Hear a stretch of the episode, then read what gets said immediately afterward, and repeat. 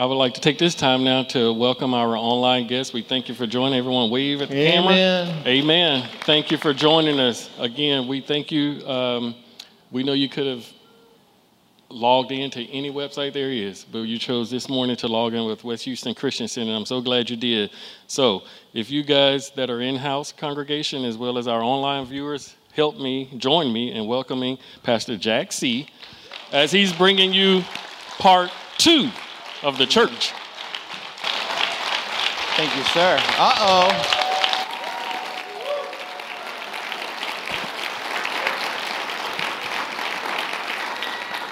Wow, no pressure. yeah. Let's change sermons real quick.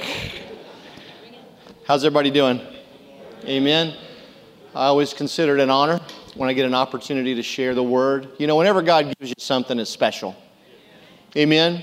And I said it last week, I'm going to say it again. I think this is the greatest church in the world. I think West Houston Christian Center is the greatest church in the world, not because of size, not because of numbers, but because we're endeavoring to do what God has called us to do. That's all we're going to be judged for. God's not going to get to heaven and say, Jack, you didn't get the church to 700 people. He's going to say, Jack, were you obedient to what I told you to do? And that's all I'm responsible for. Amen. So as we preach and teach the word, I thank my parents, Pastors Jack and Mary Jean. Give them a big hand. Amen. Founding pastors of West Houston Christian Center coming up on 30 years. Folks, you want to be here in October. We are celebrating 30 years of faithful ministry and uh, we're excited about it. Well, I want to talk about the church today. Amen.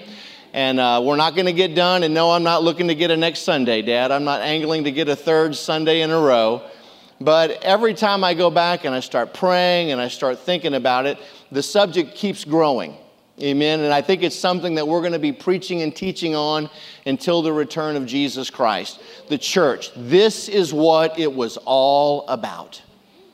This is it in this place, the body of Christ, God gave us everything we were ever going to need, not just to survive, but to overcome. Amen. God created us already on the victory side. Think about that for a minute. He already secured the victory for us, and then He placed us right in the middle of it, right with Him. And all we have to do is by faith enforce what he's already done. Amen? So when we're coming to church, when we are the body of Christ, this is not a religious tradition. This is not just something that I do or someplace that I go. If we will begin to look at the church the way that it was created and take advantage of all the giftings and powers and graces that are inside of it, if we would quit going to church and become the church, I guarantee you, your life will never be the same. Because you've been endued on high with a power and an anointing and a gifting to help change this world. And guess what? In changing this world, your world will get changed also. Amen? So I was thinking, you know, last week we talked about, you know, Jesus. The first time that the word church is ever used is in Mark, Mark 16 when Jesus gets together with his disciples and he says, Disciples, who do men say that I am? And they say, Well, some say you're a prophet, and some say you're Elijah. And they say, All right, guys, but who do you say that I am? And Peter, I love Peter. Peter stands up and he says, You are the Christ, the Son of the living God. And Jesus says, Peter, Flesh and blood did not reveal this to you, but my Father which is in heaven. And upon this rock, Peter, this revelation knowledge of who I am, I will build my church, and the gates of hell will not prevail against it. So, right then and there, Jesus says, The whole purpose of what I'm doing is for me to start this church on the revelation of who I am. You notice he said, You're not the son of a dead God, you're the son of a living God. See, God is alive. Jesus is alive. We're a part of a body that's not dead.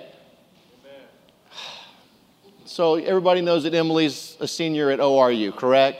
Emily is going into medicine. Emily is taking all of her classes right now, and right now she's in a cadaver class. So my little princess had her hands in a 97 year old man this week, and it grossed me out pretty bad. but that body was dead. How did she know it was dead? Well, when you start moving things around and nobody says, ouch, that's a good reason to know.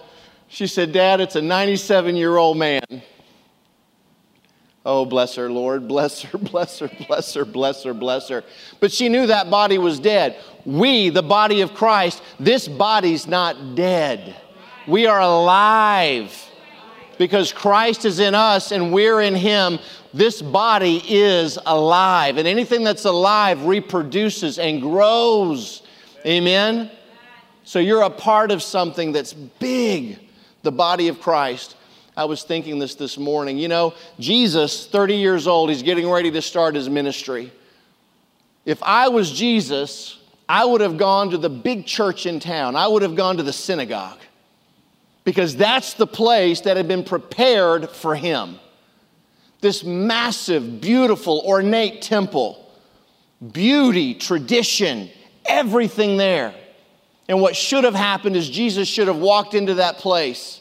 He should have been baptized there by the high priest. He should have received all of the, the, the, the, everything that goes along with that office. It should have been a celebration. But Jesus didn't go to that church because when he went, they didn't know who he was. So he went to the crazy Pentecostal church down by the river with a pastor that dressed funny. You'll get that in a few minutes. That group of people didn't know what was coming, but they were expecting him. They didn't know what he looked like. They didn't know exactly what it was going to be like, but you know what? They were there expecting him. Jesus goes not to the biggest church in town, he goes to the place where he is expected. We, as a body of believers, when we come here on a Sunday morning as the church, I expect to see Jesus. I expect it. I expect to see him in our ministry to the children. I expect to see him in our worship. I expect to see him in the sermon. I expect to see him in the fellowship. We should all, when we shake hands with one another, we should all be looking at Jesus because he's inside each and every one of us. Amen? So, as we talked about last week, Jesus, the first time he used the word church, he used it, and that I loved. The first New Testament church was where? Antioch. Antioch. Amen. Antioch was the first place where the word Christian was used. Antioch was the first church that launched out Paul into his missionary journeys. Now, I want you to think about this for a second. Isn't it awesome of God before he started making converts that he had a place for him to go? He didn't just go to converts and say, let's go get the whole world saved, and then just let them go back to their houses and live their lives any way they see fit. No, no, no. He made sure he had a place, a body, a church that once people got born again, they would have a safe place to go to where they could learn about him. Folks, that's the church. Now, let me say this the church is supposed to be a safe place. The church is supposed to be where we can take our children and drop them off and know that they're going to be returned to us in the same manner. And Satan has tried and tried and tried. See, man gets in there and messes up something, takes a God thing and makes it a good thing. And we mess up the order that he has that's there as a protection for his people. Amen? So, church is supposed to be a safe place. When you come to church, we shouldn't have to put our guard up. Come on. The church is supposed to be a place where I can come and I'm part of the body, and the body takes care of me, and I take care of my body. Amen? It's supposed to be that way. And so that's what we are endeavoring to do. We talked about last week that the number one purpose of the church is missions and evangelism. Amen. The number one purpose of the church is reproduction. He said, Go ye into all the world and preach the gospel to people of your color and gender only. What? What? Go ye into all the world and find just the pretty people and preach the gospel to them. Well, that's not true because I'm, no, never mind. Hey, hey. Y'all look gorgeous today. Amen. Absolutely stunning. He said, Go ye into all the world and preach the gospel to every creature.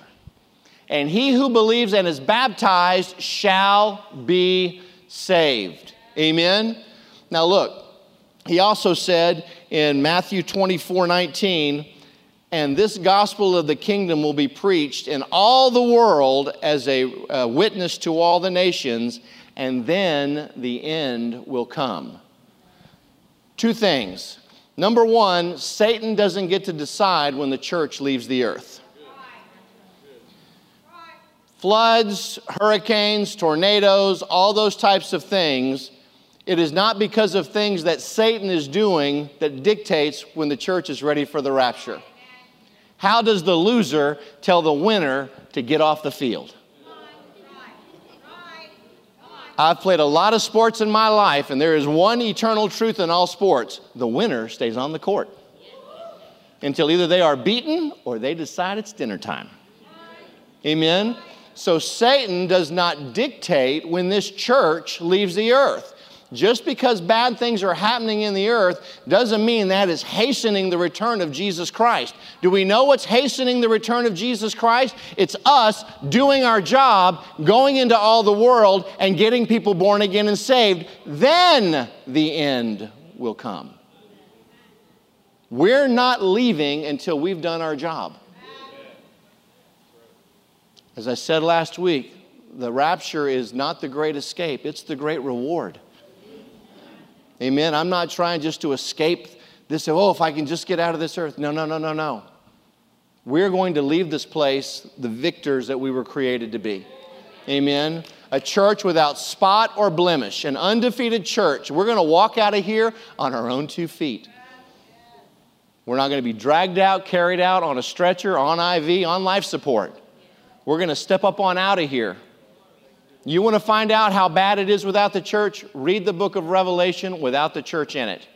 And you have seven years of tribulation. And Bubba, even the first three and a half years you don't want to be a part of. But the second three and a half, even far worse. You know why all those things can happen? Do you know who's restraining the Antichrist right now? The church. We are the restrainers. We are restraining the Antichrist from being, as soon as the church, you notice it's when the church leaves, that's when he shows up. Well, why doesn't he just show up now? Because he can't. Because we have more power than he does. Amen? I know it's hard to believe this, but folks, Satan is scared of you. Satan is scared of you. He's terrified of you. Because when he sees you, he sees him. And when he sees him, he remembers this little event that took place in the middle of hell. When Jesus walked right up to him on his own home court and summarily stripped him down, just took a sword and just started flipping off all the little things that Satan had adorned himself with and there was nothing the devil could do about it. And he led the host up to heaven, and there was nothing he could do. Folks, we are fighting a defeated foe. Do you know what I think happens during that thousand years between the rapture of the church at the very end? There's a thousand year reign. I think we all get a chance to kick Satan right in the rear end. There's just one big line, you know, and it takes about a thousand years for everybody to get a kick in. Amen? But we're not leaving until our job is done. The number two purpose of the church is discipleship. Go ye into all the world and preach the gospel to every creature. and he who believes and is baptized shall be saved. He wants us to go and make disciples. And that word disciples simply means disciplined ones. Amen? Disciplined ones. The reason that you're here today is so that you can be discipled. Well, Pastor Jack, why don't we have discipleship classes? Welcome to discipleship class. Everything we do at West Houston Christian Center is about discipleship. If you go to prayer on Sunday mornings, you will be discipled in there. If you're a part of our health and healing class, you will be discipled in there. If you come to a Sunday morning service, you will be discipled here. When you go to Michelle's meeting next Sunday or the, in two Sundays for the um, education for policies and procedures for childcare, guess what? You're going to be discipled. You are going to be taught. Look at us. Each and every one of us have to be taught. There's not one person that was ever born that got all this stuff for free. All the disciples, Paul, everybody, they all had to be discipled. They had to be taught the ways and the things of God. That's why you're here this morning, ladies and gentlemen. It is for us to be discipled. Notice that all of Paul's letters were to churches. Hello. Listen to me, folks. The church is the primary source for all Christian education. That's a bold statement, but that's the truth. That's the way that He created it. Amen? This is the way that God wanted it. In Ephesians chapter 4, verse 11, it says, And He Himself gave some to be apostles, prophets, evangelists, pastors, and teachers for the equipping of the saints, for the work of the ministry, the edifying of the body of Christ. Amen. He gave gifts. Now, look, when we have apostles come, you know who an apostle is? John Dean. When John Dean comes, he walks in the office of an apostle. Amen? I think Barbara Arbo does too at a certain level. I think she does. When we have someone like Dr. Savell or even Tracy Harris come, they're operating out of the office of a prophet or a teacher. Amen. When we have Mountain Child come, when we have the Powers come, when we have Ivan Tate come, they are operating out of the, out of the office of a missionary. Now, what you get from us a lot is pastor and teacher, but that's not all you're supposed to get. Amen. We should not be the sole, the sole All right, let's just let that word go. We should not be the only place you're getting educated. How does that sound? Amen? Now, it is important in your Christian education that we do follow some of the same dynamics and parameters of those that are teaching before us. I don't want to go to one church that preaches on the Holy Spirit and go to another teacher who preaches totally against it. Amen? I want to make sure we're all of the same spirit. Amen? We like ministries that are faith based because we've seen this faith message. It works for us. You're in a $2.4 million building that was paid for by faith, debt free. No one can walk in here and take one single thing out of this church because whatever you get by faith can never be taken from you. That's why it's so important to live by faith. When you own your car, nobody can come take your car. When you own your house, and now that you own it, you can give it away as God directs you to. Now it can become a seed. I can't give away what I don't own. I don't want to give Mike, Mike, I got this brand new car and 100 more payments, brother. It'll be yours. 99 easy payments, and that car will be yours. Amen? So, he put gifts in the church. I don't go to a grocery store to find a prophet. Amen? I go into the church because this is the place that God ordained for us to receive that from. Amen? All the gifts of the Spirit, guess who they're for? The church. Amen? The church is where the gifts of the Spirit are in manifestation. Gifts of the Spirit, word of wisdom, word of knowledge, gifts of faith, gifts of healing, working of miracles, prophecy, discerning of spirits, diverse tongues, and interpretation of tongues. Those gifts should be and are, are, say are, in operation in this church. When I operate in one of the gifts of the Spirit, it is not to make me look better than you. When I operate in the gifts of the Spirit, it is for the edification of every single person in this room. When the gifts are in operation, it does not draw attention to me, it actually edifies and builds up every person in this room. Now, we are moving forward, going to be spending some time, I believe, on Tuesday nights, sharing, talking, teaching, discussing the Holy Spirit.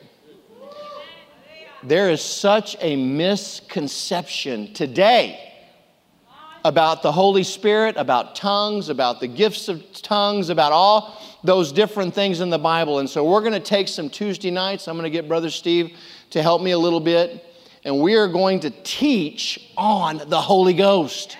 Folks, you want to be here when we start teaching on the Holy Ghost. Because you know why? It's not just a classroom, it's a laboratory. We're not just going to talk about it, we're going to dance in it, we're going to pop in it, we're going to see these things in manifestation. But guess what? I was listening to Brother Hagin the other day. You know, the man's been dead, and he was born in 1917, and he's still teaching me today. But I've always wanted the gifts of spirit, the Spirit in operation in our church. Always wanted it, prayed for it. But you know, he made this simple statement. He said, if you're not teaching on it or preaching on it, it's not going to manifest. I can fast for 40 days for the gifts of the Spirit to be in operation. But if I don't teach you about it, then you don't, there's no faith for it. And nothing's going to happen without faith. Amen? So we are endeavoring to have the gifts of the Spirit in operation at West Houston Christian Center. We want those things word of wisdom, word of knowledge. Amen? Gifts of faith, healing, miracles. Who's ready to see some miracles? Amen? we're ready to see some miracles. Let me give you a couple of verses on that. 1 Corinthians 12 7 about the gifts of the Spirit. But the manifestation of the Spirit is given to each one for the profit of all. But the manifestation of the Spirit is given to each one for the profit of all.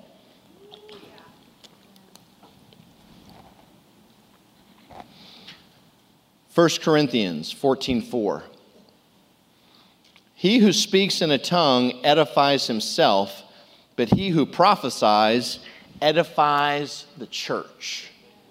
Amen. Prophecy, when I pray in my own personal private prayer language,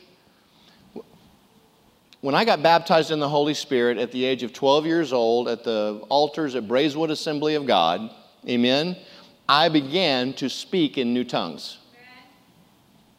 That was the first initial evidence of the indwelling or the infilling of the Holy Spirit.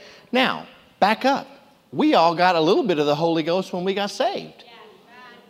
Amen. But there is a second event called the baptism of the Holy Spirit, which in reality, when the, when the 120 were all in the upper room, they all got saved and baptized in the Holy Ghost at the same time.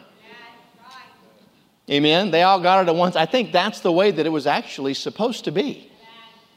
But we've broken it off. We've let Satan rob it from us, and we've relegated it to the back room on a Sunday night service. If you want the Holy Spirit, and it should be the initial indwelling. See, in my name, you'll cast out demons, right? You'll speak with new tongues. Jesus said it. So when I got baptized in the Holy Spirit, I got the evidence of speaking in tongues. And I'll be honest with you, I strayed from the Lord right after that. From 13 to age 20,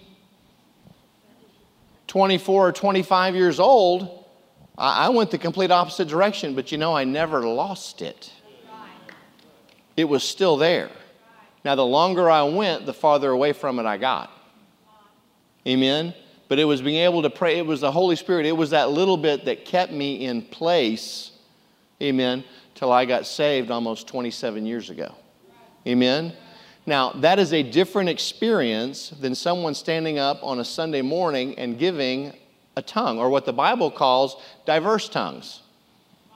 Completely different. When someone stands up on a Sunday morning and is operating in the gift of the Spirit, which is diverse tongues, one person stands up, they give a word, and then someone else stands up and gives an interpretation. And that equals prophecy. That edifies the whole body. Amen? So when I'm praying in tongues, we can all right now pray in tongues. Amen? I don't need anybody to interpret. Okay, how about this? Anybody ever been to a football game? Who watched the Texans and the Cowboys last night? That was bad. Do you know in that stadium, when they're all cheering and going crazy and getting excited, who were they cheering for? They were playing. They played, in, they played in Dallas, so who were they cheering for? But they were all doing it differently. Some were clapping, some were yelling, some were shouting, some were spilling. Some were turning, but how they were all doing it differently, but how do we know what they were all cheering? Because they were all of the same spirit. They were all worshiping the cowboys. But they all did it in a different way. The manifestation was different for each person, but it was the same spirit, and they were all worshiping and praising the same. Amen?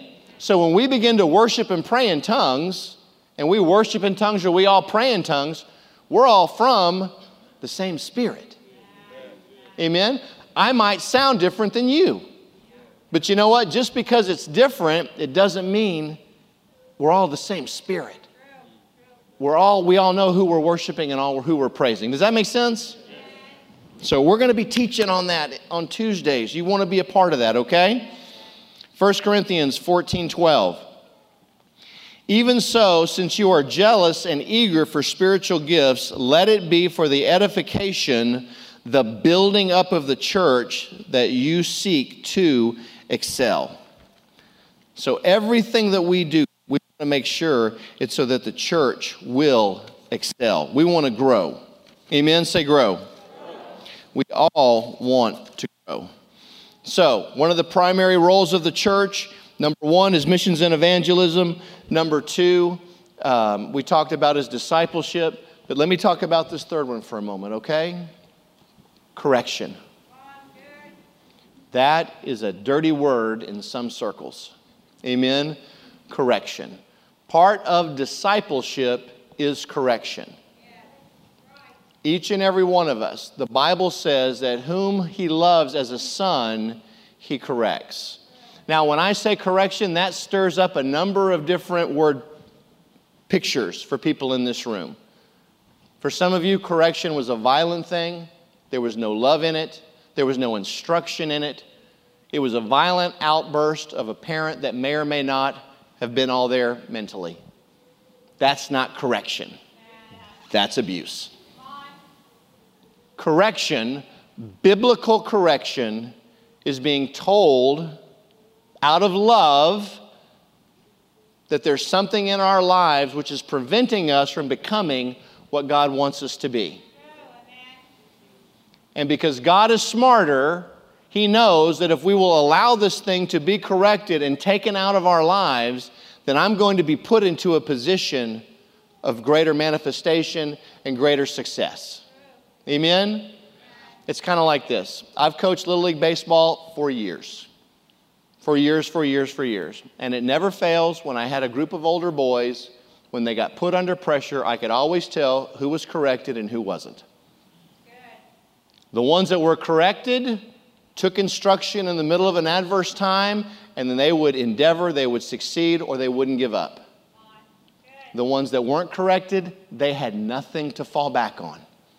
They didn't know what to do. They would not receive instruction, they were not teachable, and they were not correctable. And they might have been some of the biggest, baddest boys you've ever seen in your life, but inside they were incomplete. Why is that? Because they were never biblically corrected. There is a place, parents, for biblical correction in your house. And it is the most loving thing that you can do for that child. The Bible says that if you don't correct your child, you hate them. And so I encourage you, if you love your children, but let's correct the way that God wants. When God corrects, there's always love as the center of to why He's doing it. He loves us so much, He wants us to succeed. So He brings correction. And for us as an adult believer, He brings correction through the Word of God. Now, I've had a lot of really good study times, prayer times, but it's very, very hard for me to correct myself at home with my Bible, with my notebook. Because guess what? I'm going to be a lot easier on me than I am on you. Judge me according to my intentions and you to what you're doing. Come on. It's a lot easier for me. Okay, Lord, okay, yeah, I see what you're saying. Okay. There's no real correction in that. But when I get the Word of God, amen, and it's preached to me, I have, see, you have to make a choice today. You have to make a choice to either receive and listen to what I'm saying, bring the change that comes along with it, or try and keep faking it, but you're not going to be able to fake it forever because it's going to come due. Everybody knows your house note comes due every month. Doesn't matter what kind of month you've had, doesn't matter what you're wearing, doesn't matter what's going on anywhere around you. Guess what? The rent is due the first of every month. And even in the things of God, the rent comes due. Everybody's familiar with the feather and the hammer? God corrects first with the feather. Come on, little Timmy, everything will be okay. Quit doing that. Don't do that. Gives you time after time of just gentle correction because he knows that if that doesn't work, he's not going to do it, but life's going to do it. And that hammer is sitting right there. And when it hits you, it hits you hard. Amen? So a church is a place for us to receive biblical correction. How many of you have ever been corrected by something that was preached from the pulpit? It'll check you out, won't it? Check your attitude, it'll check everything. Start preaching about love. The room gets really uncomfortable when you start preaching about love because it shows that there are things that are on me to do. Amen. It's on me. There are two chapters of the Bible that I read every day, every single day.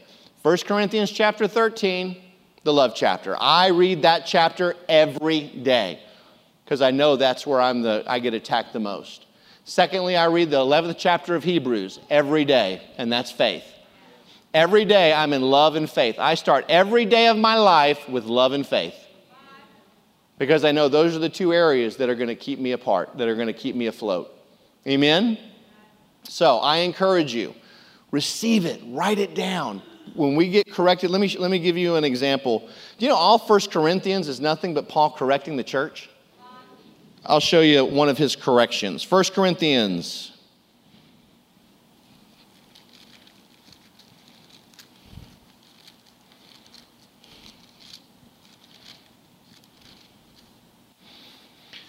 Thank you, Lord. First Corinthians, I apologize, that's five. I stand corrected.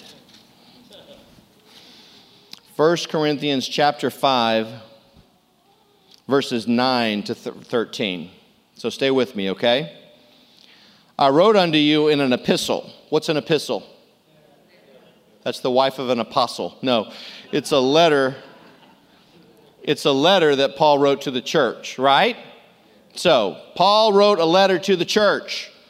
I wrote unto you in an epistle not to com- not company with fornicators Yet not altogether with the fornicators of this world, or with the covetous, or extortioners, or with idolaters, for then must ye needs go out of the world. But now I have written unto you not to keep company if any man that is called a brother be a fornicator, or covetous, or an idolater, or a railer, or a drunkard, or an extortioner, with such an one not to eat. For what have I to do to judge them also that are without? Do you not judge them that are within? But them that are without God judgeth. Therefore, put away from among you that wicked person. That is biblical correction. And when I hear, do you notice Paul didn't just pick out a hot topic word? He dealt with all sexual immorality in one sentence. He didn't just pick and choose whatever was good for that day, he hit them all. What he was saying was obviously there was some misconception about people like once they got saved, totally isolating themselves because out in the world there were people that were covetous and drunkards and sexual immoral. And Paul was like, You can't even go to Walmart without running into that. That's not what I'm saying. I'm not saying just isolate yourself from the world because you're going to run into one of these people. Such were some of you. What I'm saying is, is don't fellowship with them in the church. See, we have to preach about these things. Because when we, if we're wondering sometimes while our blessings are blocked, are we, are we actually doing what the Bible says? Are we allowing our own experiences to supersede what the Word of God says? We got to keep it out to keep this pure. God, it's not God's dislike for that group of people or any group of these people, covetous, idolaters, drunkards. He loves them, but He loves you. And so He wants to keep that out of here because of his, of his great love for us. Now, it's our job to go into the world, preach the gospel to them, and bring them in. Where we all get discipled and we get corrected and all those wonderful things. But you got to get saved first. Come on. That is a picture of biblical correction. Amen? Biblical correction. It says in Proverbs, um, either I believe 18:1, one who isolates himself pursues selfish desire. He rebels against all sound wisdom. Can I just say this to you kindly and lovingly, sort of, kind of in, wrapping this up? Everybody needs a pastor.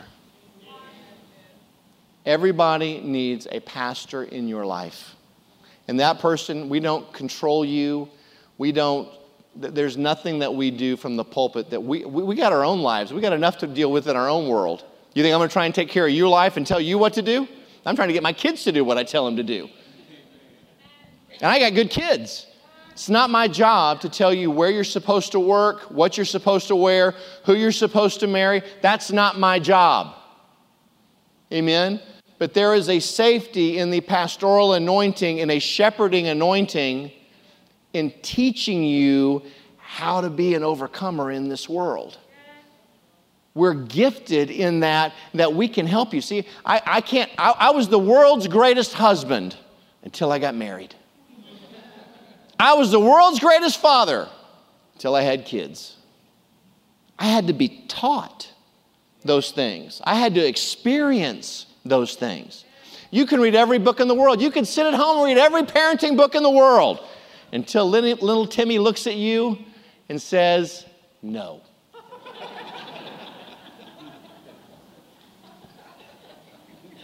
what chapter was that when Timmy's going to tell us no?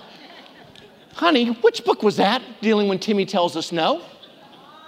See, the problem now, though, is Timmy's 21 and he's got a gun. Where's that chapter? Somebody watch Star Trek and get Dr. Spock and tell me what happened. Come on. Everybody, including me, needs a pastor. This is my pastor, Pastor Jack Pigeon. He pastors me. Amen. My mom, Pastor Mary Jean Pigeon. She pastors me. Amen. Everybody, we all need, there is safety in submission. It is such a wonderful, beautiful thing. There's such power in it. It's such a picture of God when we're submitted to somebody. Every one of us needs somebody that can say no to us. If you don't have anybody in your life that can say no, then I encourage you get involved in a local church. Amen. But you got to make the right decision. You got to be in the church you're supposed to be in, not the one you want to be in. If everybody in Houston, Texas got up tomorrow and went to the church they were supposed to be in and not the one they wanted to be in, our city would look completely different.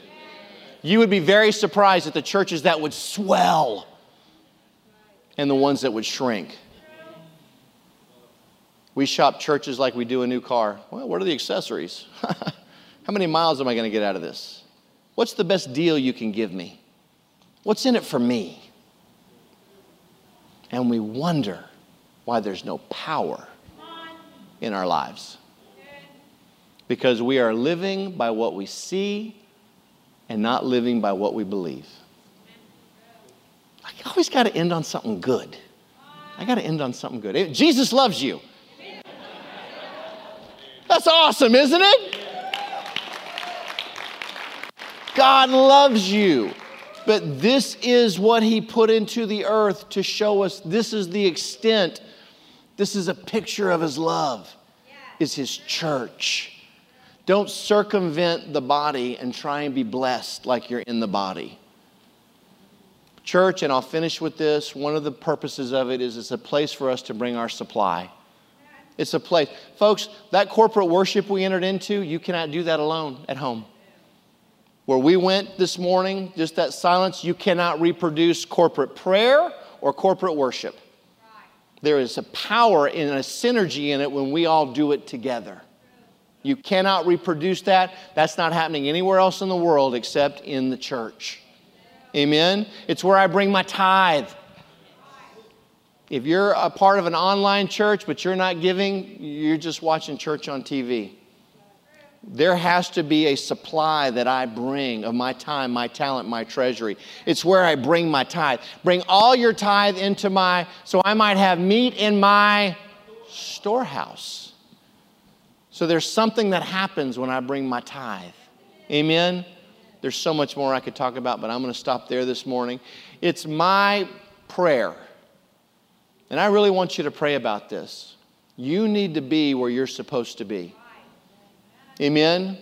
You got to stop and ask God, Lord, because there's a reason some of you aren't growing is because you're in the wrong soil. You're a tree. And that tree is made specifically. There are trees that grow in Houston that don't grow in North Dakota. They never will. Why is it? Because the, the soil is not indigenous to them, it doesn't have the nutrients of what it needs. This church, what we're very, very strong on is teaching. Amen. We need more preaching, probably. Amen. We're, we're now moving into more manifestation of His presence. It shouldn't be all teaching, we should be experiencing the presence of God. And that's what we all want. But it's not going to happen until we're all ready to go together. Amen. I want to go together. Amen. Let's stand up.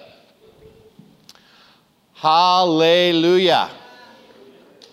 Thank you, Lord. Thank you, Lord. Just clap for Him. Worship God for a moment. Just thank Him. Thank Him.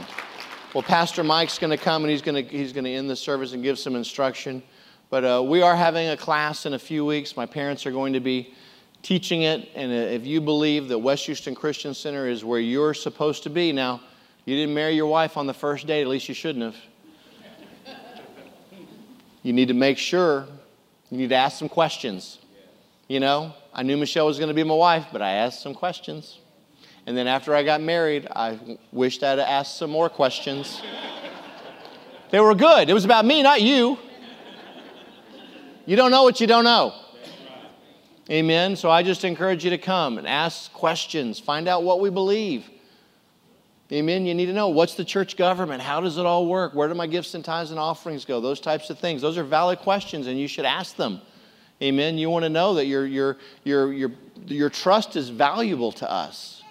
Amen. And we will never do anything. Hey, 30 years, there's never been a church split or a church scandal at West Houston Christian Center. Amen.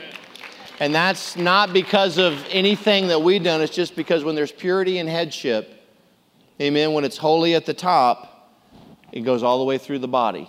Amen. And they're not going to allow anything goofy or anything immoral to take place.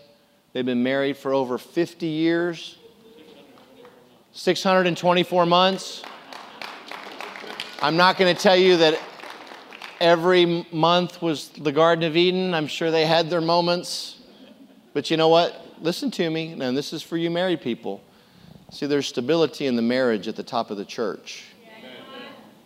And even though there was divorce at the very beginning, going back 50 years, 52 years, thanks for correcting me, Mom. Look what God did. And now there's stability in all of our marriages because of theirs. Amen. That's important. Don't take that for granted. Don't take that for granted. Amen. That's a lot. There's a lot that my parents have done that has set us up.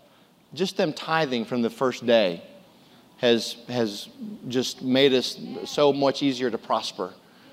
Amen. Because there were things that they established from day one when it was just them in their living room, in our living room, with West Houston Christian Center in their hearts. Amen.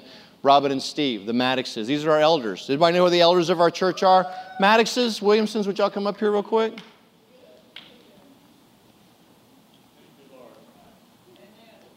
These are the elders of West Houston Christian Center. Amen. The Bible calls them deacons.